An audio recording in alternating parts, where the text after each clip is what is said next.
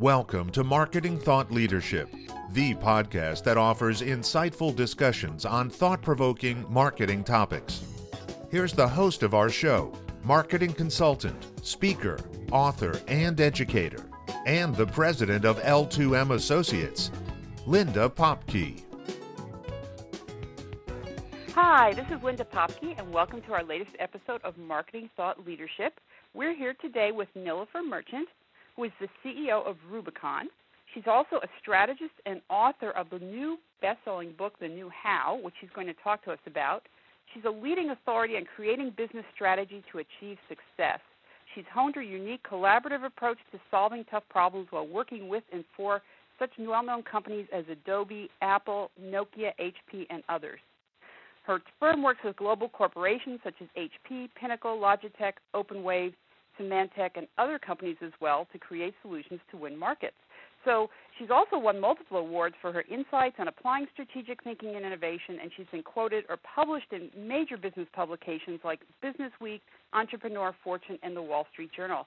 So welcome, Nilofer. Glad to be here. Great. I'm so glad to have you here. And I know that uh, you've just written this book called The New How. But tell us what was it that made you focus on this? What is the new how, and, and why did you write about it?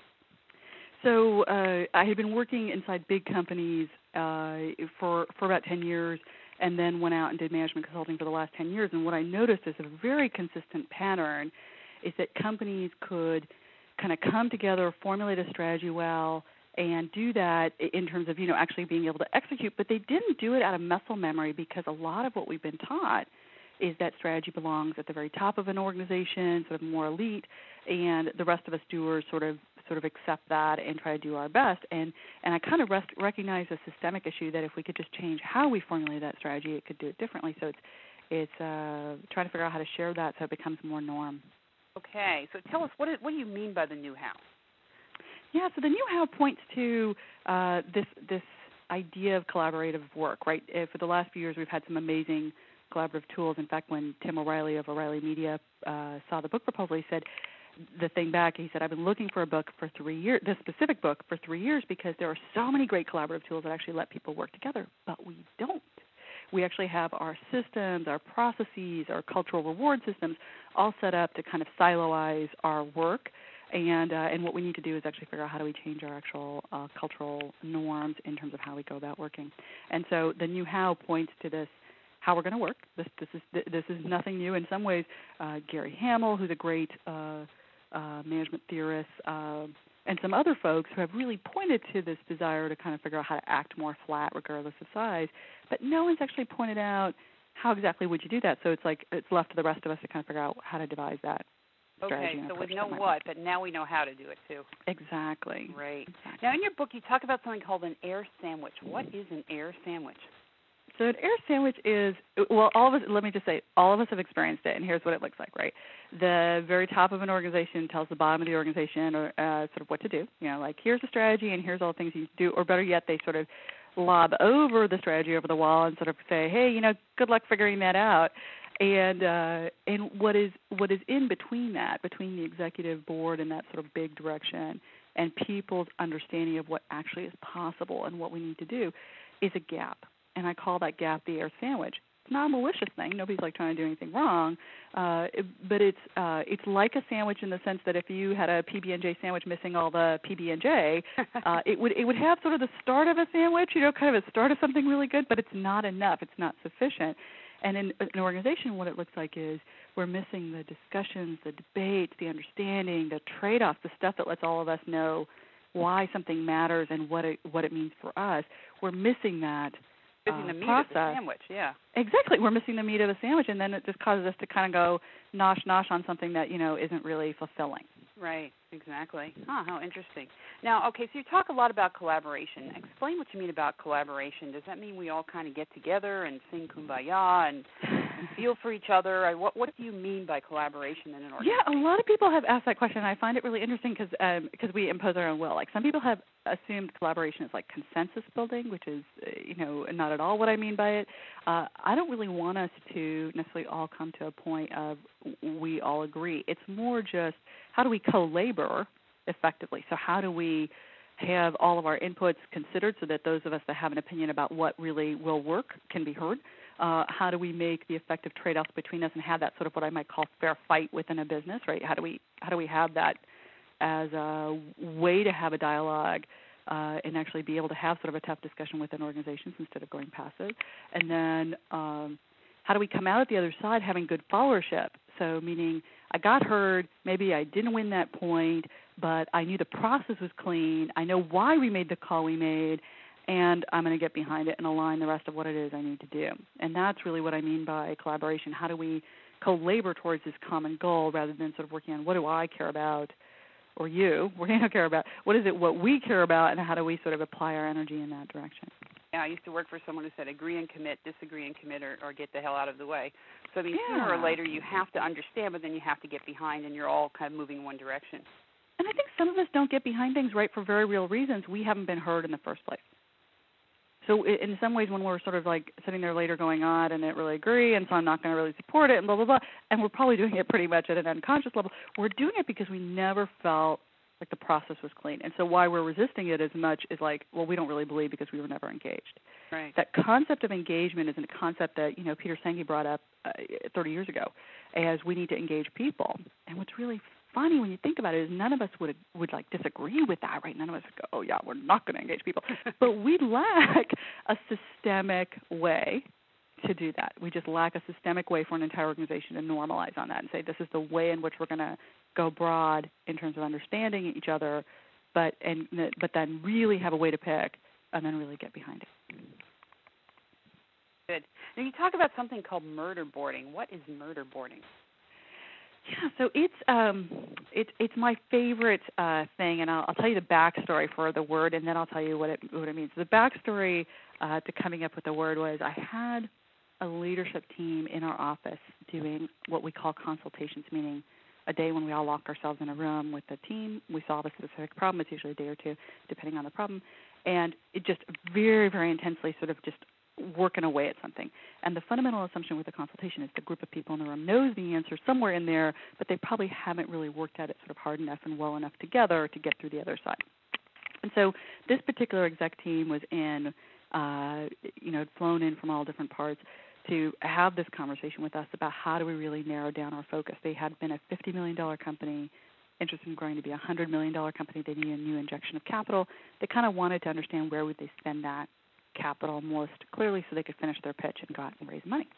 So it all sounded really good, and we were like, cool, we're in it. And we have this whiteboard full of things that they've been either pursuing or half heartedly considering or whatever, just the whiteboard's full. And we're now starting to get to that process of like, okay, how are we going to call it down and start making some real decisions?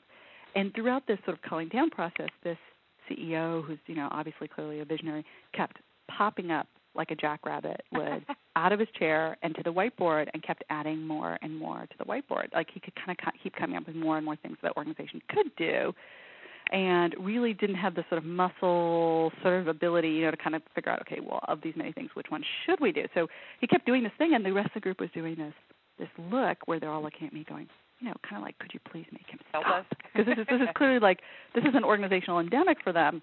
Right. Can, and, you make him put him in a seatbelt and don't let him stop? Yeah. exactly. And could you please, you know, please make this end? You know, that's it. And so what's really funny is I was trying to get his attention. And I'm not really one to sort of come up with buzzwords. I kind of, you know, make fun of people who make up buzzwords in a certain way. But I was really trying to get his attention. I said, you know, awesome. You're doing great at this whiteboarding thing. what we're here to do is this thing called murder boarding. And I had always had this process, but I had not put a word to it um, because uh, because I never really felt the need. And but when I named it for this leader, he was like, "Oh, I want to know more about that." and and and so that's sort of the backstory of, of what it is. And and so by sharing that story, it's it's really kind of sharing the opposite of whiteboarding. Right? How do we pick? How do we how do we especially because a lot of what um, uh, we're all faced with in terms of tough choices is not quant stuff like it's a 3.2 over a 3.1, so we're going to choose that, you know, choice. It's almost always this sort of qualitative choice of which direction should we go, uh, which market space should we own. Uh, you know, there's a whole series of things that are that are more subjective, more qualitative, and teams lack a framework to actually make those choices. So usually, what it comes down to uh, is, is you know people tell me stories and stuff too. It comes down to Joe decided, and you walk out of the room and you're able to say Joe decided that we right. did this And and I'm like, well, that doesn't help, right? Because all that feels like to everyone else in the organization is an arbitrary choice. Right, and they've abdicated. And to the degree yeah. that we yeah, and to the degree that we trust Joe in this example, right? It's great. We might follow Joe, but if what if we don't really know if like Joe's really the right guy to make a call? Then we end up all doing all sorts of interesting organizational behavior that you know uh, many case studies are written about that that are dysfunctions. And so the thing is, how do you get people in a room to have a really tough dialogue and come through at the other side to be able to say, here's why we picked what we picked, here's why we killed what we killed, and here's what the unifying sort of direction is. And so it's uh, for those people who are reading the book, it's chapter six in terms of a very specific methodology. Because one of the things I've learned as I've worked with a lot of leaders is they're kind of open to the idea of collaboration. Like, you know, I'm okay, that sounds really good, but won't it just make my life harder? Won't it just mean I have more choices and more stuff to look at? And if they lack the ability to sort of close that Pandora's box of so many choices and be able to move forward, then then they're kind of afraid of going wide. So it, collaboration has to happen both in terms of the big picture opening and it has to include this way of closing. Murderboarding is one specific, concrete way people can use, but of course there are others. Well, I'm glad it has nothing to do with waterboarding because I thought we it had has nothing to do with CIA. waterboarding. And, and, and, and in fact, another backstory is that uh, O'Reilly, when O'Reilly Media first heard the term, they're like, oh, you know, you can hear the sort of, you know, these are people who live in, you know, the San Rafael kind of Marin area, right? And they're Right. like, oh, that's such an evil term. And I was like, it's okay, really. It's it's we need to be tougher on our business issues and not be tough on each other, which is Yep. really, if you kind of think about it, that's what we currently do. Exactly. Now, to do murder boarding, do you have to have trust in the team already, or can you use the process itself as a way to to kind of build that trust? You know, for me, the experiences I've had, it's, it's always about the process. Process leads to trust. You can't sort of walk in and say, "Hey, trust each other." It's more, what is the way in which you come through a tough thing with good norms that let you go, okay, I can trust both the process to create safety um, and rules, and when I come out the other side, I know more about why you're thinking. You know, I, I think that's the really interesting part about business. A lot of business, if you kind of go to your daily life, we talk a lot about what is important in terms of this market's important, this money's important, right? We talk about what, and we often don't explain why. Why, Like, what is that reason that competitive advantage is really our competitive advantage versus everybody else's kind of like thing? you tell your kids because. We're doing that same behavior, and of course, kids don't like the because either. No, and, and, and, adults they like it even less. Yeah. exactly, and yet that's exactly how we talk to our people. Yep. Yep. Okay. So tell me, are companies actually using the the, uh, the new how now? Uh, is there an example you can give us of someone who's using it today? You know, um, there's there's quite a few companies that are doing it. So intuitively, companies who are startups and stuff, on, great entrepreneurs do this because they know this is the way to work. They know they need the best ideas out of their team, et cetera. What's hard is once you're scaling a business, you kind of drop away from, hey, there's only 10 people in a room, uh, all that stuff. You start to create layers that kind of stop a free flow of communications. And so uh, one of the things, so as we've gone off and developed it, we've actually been practicing this stuff at really good companies like Adobe and you know different companies. And it was almost always on a sort of project level. And then once that team had a really successful launch or an initiative that was company wide then they would go and take it to the next level. And so one of the things i found is it's almost better to do it sort of as an organic let's have a success. Right. Sure. and understand that we can work this way. Then let's go create the next success. Okay, so it, it probably is better to do that rather than start with a top-down approval and, and try to do this across the whole organization. Well, I, I, you know, we're working with a, somebody right now on that idea of doing top down. It's, I think it, it could happen both ways. I just don't think uh, we need to wait. We don't need to wait for our CEO to say yes, we can work in this collaborative way because all of us have a lot more power than we actually recognize in um, reinventing how we work in order to get better results. Sounds good. So, is there one last thought you'd like to leave us in terms of how we can each in our organization start to think about the new how without implementing the whole methodology, but how can we just get on the right path?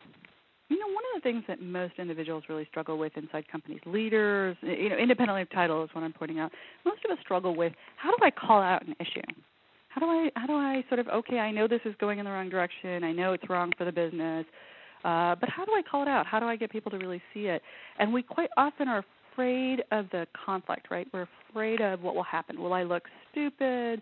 Uh, won't they agree? Will I be viewed as a troublemaker? I mean, there's a number of reasons why we choose to avoid that that conflict. And yet, here's the thing: as long as we let issues go unnamed, they become like our own demons. We they become like dragons' war in old mythology. Right. Uh, where dragons took on such huge power until you could name the dragon. And as soon as you could name the dragon, the dragon would become your friend, and you could figure out how to tame it. And the same is true for issues inside business, and we're we're too afraid sometimes to sort of name the issue, thinking, oh, nobody really wants to hear. It. I mean, we have this whole set of stories in our head about why we don't do it, but until we, each of us, finds a way to kind of go, you know, that isn't working, and here's why, or here's why I think, or could it be that this is broken?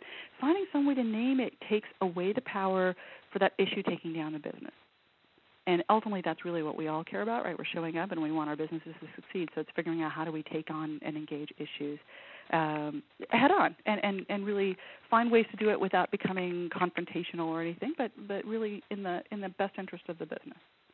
That makes sense. Well great. We've been talking here with Nilofer Merchant who is the CEO of uh, Rubicon Consulting, but she's also the author of this new book called The New How. And uh, Nilofer, is there a place online where people can go to find out more information about the book? Is there a website or a blog? Oh, absolutely. There's a there's a site for the book called The New How with hyphens, not underscore, but hyphens in between. And of course, the book is widely available on Amazon and, and all places. In fact, Amazon has a really nice set of uh, people have done uh, reviews. Uh, I'm always fascinated to see what other people write about the book. I feel like I've learned a lot from that and uh, videos and all that stuff to kind of know what the book is about if they uh, want to get it. Terrific. Well, thank you for being here. We appreciate it. Glad to be it. Okay, this is Linda Popky uh, for the latest episode of Marketing Thought Leadership, and we'll see you next time. We hope you enjoyed this edition of Marketing Thought Leadership, brought to you by L2M Associates. If you'd like to find out how you can improve the return on your investment in marketing programs, processes, or people, contact us at www.l2massociates.com.